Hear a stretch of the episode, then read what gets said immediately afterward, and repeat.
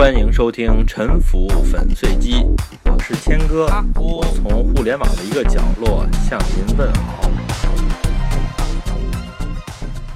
在第二十一期里边，我谈过一些日本历史的话题。日本的中世纪和现代之间呢，有一个过渡的时代，通称叫江户时代。从公元一六零三年，相当于中国的明万历三十二年，到公元一八六八年，相当于中国的清同治八年呢，一共长达二百六十五年。我想大家都知道，江户时代呢，得名于德川家族幕府居住的地方江户城。江户是东京的旧称。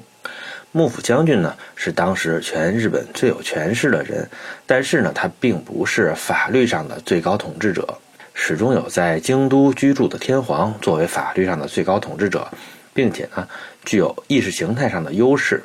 德川氏呢，对于干掉天皇取而代之呢，连想都没想过。江户幕府末年的戊辰战争中。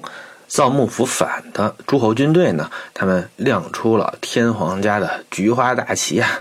看到了他呢，幕府军的主帅德川将军大人呢，本人是掉头就跑啊，连还击的胆量都没有。德川氏呢，在意识形态方面呢，就是如此脆弱，而天皇呢，一个无权的虚君呢，安安静静的居住在京都，天下诸侯各管一批士大夫，负责保境安民啊。这种类似于中国西周的封建制度呢，在日本呢，在当时呢是深入人心。将军虽然是天下诸侯的共主，但是呢，似乎也只不过是天下诸侯之一，是负责维护秩序的那一个。他能够称王称霸呢，不是因为他天生官大，不是理所当然的，只是因为他在一六零零年的官员成功的合纵连横，打败了敌对的势力。形成了全日本大小诸侯都向他屈服的局面，所以将军与诸侯的关系是一种基于强权的、缺乏意识形态支持的支配关系，没有合法性。将军对诸侯的赏罚呢，不是根据在京都的朝廷颁布的法律，而是要根据类似黑社会或者是宗族内部的司法、私人规定的法律。将军要按照这套规矩呢。公平的对待天下诸侯，不能虐待诸侯。同时，将军也要遵守封建制度。什么是封建制度呢？诸侯对自己封地内部的治理权力呢，不受将军的控制。诸侯的下属不是将军的下属，对将军不承担任何责任，不领将军的工资，不汇报给将军。诸侯对自己的领地的权利是天然的，不是将军赐予的。这就是封建制度。这才是当时日本人心中的法律。一旦将军不再是制度的有效维护者，就会陷入危机，就像幕府末年那样。如果说将军对诸侯的支配都没有合法性呢，也不尽然。这里面呢也要分情况讨论。江户时代的大诸侯啊，封地粮食的年产量在一万担以上的有两百多家，一万担大约相当于今天的一百万公斤。这些诸侯呢分为三类。一曰亲藩，二曰普代，三曰外样。亲藩呢，就是德川的近亲家人，其中有一部分在将军家无后的情况下，可以过继孩子给将军家来继承宝座。这些宗族家人呢，认同将军为氏族的族长，将军对他们的支配是完全自然的。普代是德川家在得天下之前，在德川氏还只是一介普通诸侯的时候，就从属于德川家，从臣下提拔而成为诸侯的。在当时的意识形态下呢，他们相当于德川的家臣，对将军家的忠诚呢也是无条件的。而外样呢，与其说是德川的臣下。不如说是盟友，其中的多数呢，在一六零零年的官员决战当中，与德川是站在同一阵营的。他们认同德川为盟主啊，但是和德川呢有相对平等的关系，甚至呢，这里面还有若干在官员决战之中根本就是德川敌方阵营的。其中最典型的呢是萨摩藩的岛津氏和长门藩的毛利氏。德川家康呢，在官员刚刚取得胜利的时候。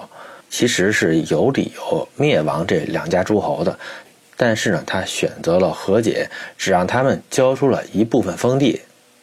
这也不是因为他特别的仁慈，只是因为呢，当时他的统治还不太稳定，明里暗里的对手还很多。而这两家呢，树大根深，想要把他们连根拔起呢，不免要惊动大半个日本。真如果打起来，岛津和毛利固然没有胜算，而对德川来说呢？也是得不偿失的，于是啊，双方就选择了理性的妥协。所以呢，外样这一类诸侯和德川的关系是比较微妙的。他们在德川氏的压倒性的力量面前呢，似乎只是暂时休眠了。但是其实他们呢，要钱有钱，要枪有枪，时机到的时候呢，就可以伺机而动。他们也是德川维稳的主要对象。德川氏历代的将军一般都娶京都的皇族公卿家的女儿为妻，破例娶诸侯家女儿为妻的呢，只有两次，都是娶的萨摩藩岛津氏的小姐。新藩普代呢，在江户时代虽然更得到信任、更吃香，但是呢，却从来没有过这种待遇。对日本历史比较熟悉或者看过电视剧《赌姬》的话呢，应该对这些比较了解。两百多年之后，在推翻幕府的运动中，还是萨摩、长门这两家诸侯，他们的武装力量呢，构成了倒幕军的主力。在江户幕府之前呢，日本的诸侯打封建主，互相攻伐的乱世啊，持续了百年，而江户幕府时代呢，维持了两百多年的持续和平啊。日本人口从一千五百万增加到两千七百万，江户幕府这种以暴力、私人效忠、结盟为基础。法理上类似于黑社会的统治呢，也可以说是一种非常精致的黑社会了。下面呢，我讲一讲，在这个黑社会体制中，有一个很关键的制度，叫参勤交代。参勤就是参进进谏的意思，交代呢就是交替轮代。诸侯呢要轮流去江户觐见将军大人。黑社会中的一方向另一方表达同盟诚意的时候，经常要把自己的老婆孩子送到老板家当人质。秦始皇小的时候不是也在赵国当人质吗？日本的战乱年代呢，派出人质也是一个常规。德川家成为日本天下的第一帮派，当然呢，也要向其他的帮派收取人质。但是老婆孩子做人质还不够，对于诸侯来说，老婆呢想娶多少娶多少，孩子呢想生几个都可以。这种人质呢无法改变诸侯的关键决策。现实中呢，大家也发现，缴纳人质在出大事儿的时候呢，其实是不管用的。这种手段呢是防君子不防小人，所以江户幕府的人质制度呢，哎更黑。他们要求诸侯本人呢，每隔一年。就要有一年啊住在江户，这样不管出什么大事儿，天下诸侯呢至少有一半是待在江户作为人质的，这可以说是维护稳定的重要保障。诸侯们有的封地就在江户附近三五百里之内的，这些多数都是德川氏的亲族和老臣，他们来往方便，成本更低，后来就干脆要求他们常住在江户上班，封地有事的时候再出差过去看看。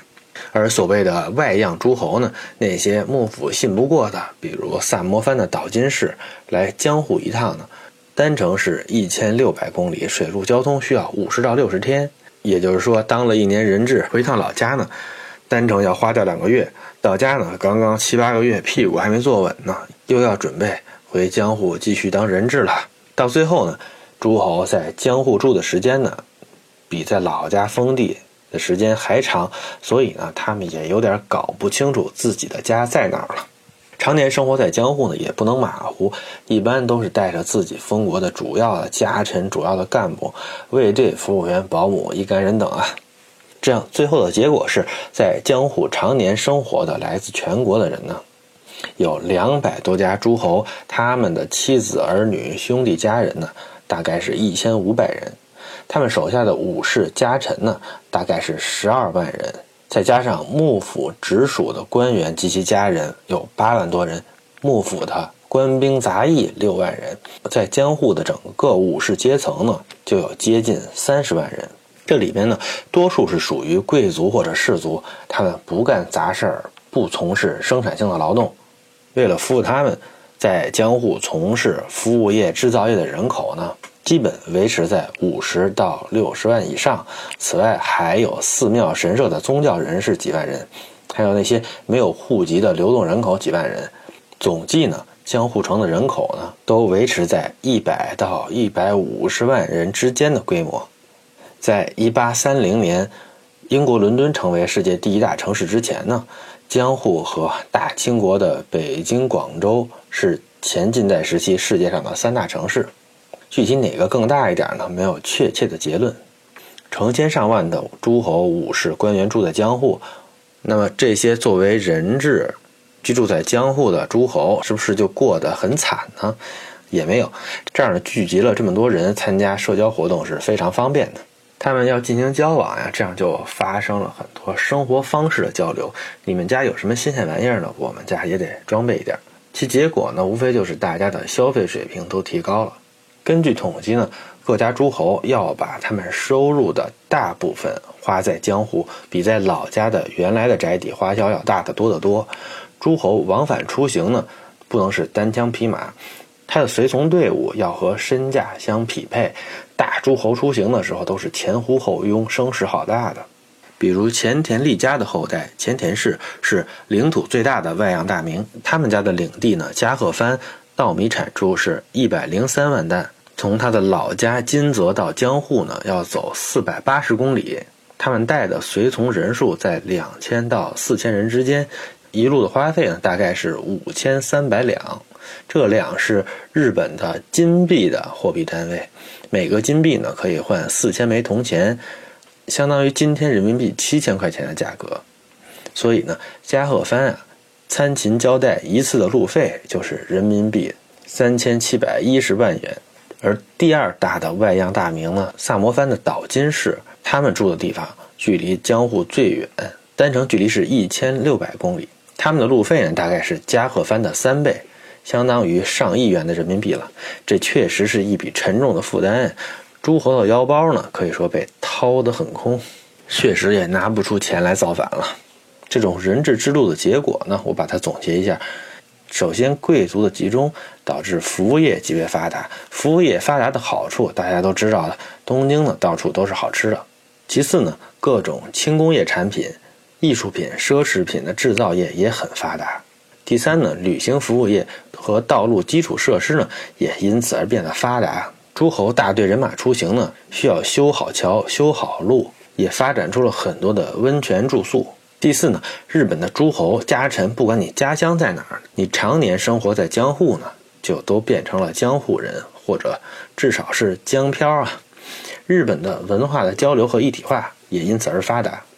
幕府末年，江户的男性识字率达到百分之七十，这比当时的西方列强可以说毫不逊色。这种早期的城市化和文化普及，可以说是日本现代化发展的准备吧。我们今天看，在东京有多少参勤交代留下的痕迹呢？东京的社区啊，大概分几类。在江户时代，服务业和制造业，包括他们的从业者呢，要么是在城门外的路口上，比如说赤坂吧；要么是在海边的码头货仓附近，比如日本桥和银座这些地方。这些地区呢，人口特别的稠密，在江户时代，每平方公里的人口在六万人以上。这些地方呢，就发展成了今天的商业区。这儿呢，高层建筑当然不少了，但是一般每层的面积呢都不大，单层面积在几百平米的居多。这是为什么呢？因为在日本城市建设的历史上，有一件事儿，我们有的人呢可能认为是必由之路的事情，他们呢却没干过。这就是征地拆迁、整合城中村。东京的旧市中心的商业区呢，它的土地所有权特别分散。每家每户的地呢，也就是几十平米、几百平米，这样的土地呢，在民间自由的兼并集中呢，是一个非常缓慢的过程。所以呢，至今呢，这里都是小地块为主的格局。江户时代贵族的住宅呢，很多在丘陵的顶端，每家的宅院都很大，人口密度呢比较低。在幕府倒台之后呢。不管你是支持维新的诸侯，还是反对维新的诸侯呢，都通通的失去了封国、家臣和特权，变成了一些普通的富翁。到江户当人质呢，也不再需要了。在江户的宅邸呢，他们的土地本来呢就是属于德川幕府的，这时候就被大量的收归国有。比如大户人家前田氏的宅邸呢，在今天的文京区本乡，他们家的宅邸面积巨大。在维新之后呢，他们就只保留了在西南角的大宅，其他的部分呢就成为了东京大学的校园。东大有一个校门叫赤门，这就是加贺藩宅邸过去的大门之一啊。今天呢，东京的各种大公园、政府机构、军事设施，甚至是火车站等等呢，这些占地巨大的公共建筑，基本都是江户时代的诸侯大院的地址上建设的。比如著名的海鲜市场驻地市场呢，是过去尾张藩的藏屋夫，也就是他们家的仓库用地。这些占地巨大的宅邸呢，也是。大型房地产开发的对象，比如东京站西侧的丸之内，从前是二十四家大明的宅邸，俗称叫做大明小路。在维新之后呢，这里成为了政府的兵营。后来这些兵营搬走了，这块地呢，以一百二十万日元的价格卖给了三菱。经过三菱一百多年的经营，现在这里是类似于上海的陆家嘴或者北京国贸的中央金融区。这个地方呢。和银座相比呢，它的建筑规模更大，高楼林立，而且它的地下空间呢完全连通，是一体开发的。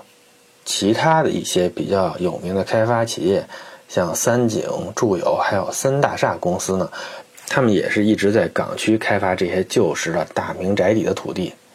像六本木、东京中城这两个项目呢，都是过去常州藩毛利家的宅邸。您在东京，不管看到一个街道、一个公园，还是一个社区呢，都不妨想一想，这里过去是什么？是诸侯的宅邸，还是平民的市井呢？这些啊，都是可以观察、有据可循的。了解江户时代和参勤交代，对于您了解这座城市呢，可能会有一些帮助吧。感谢您的收听。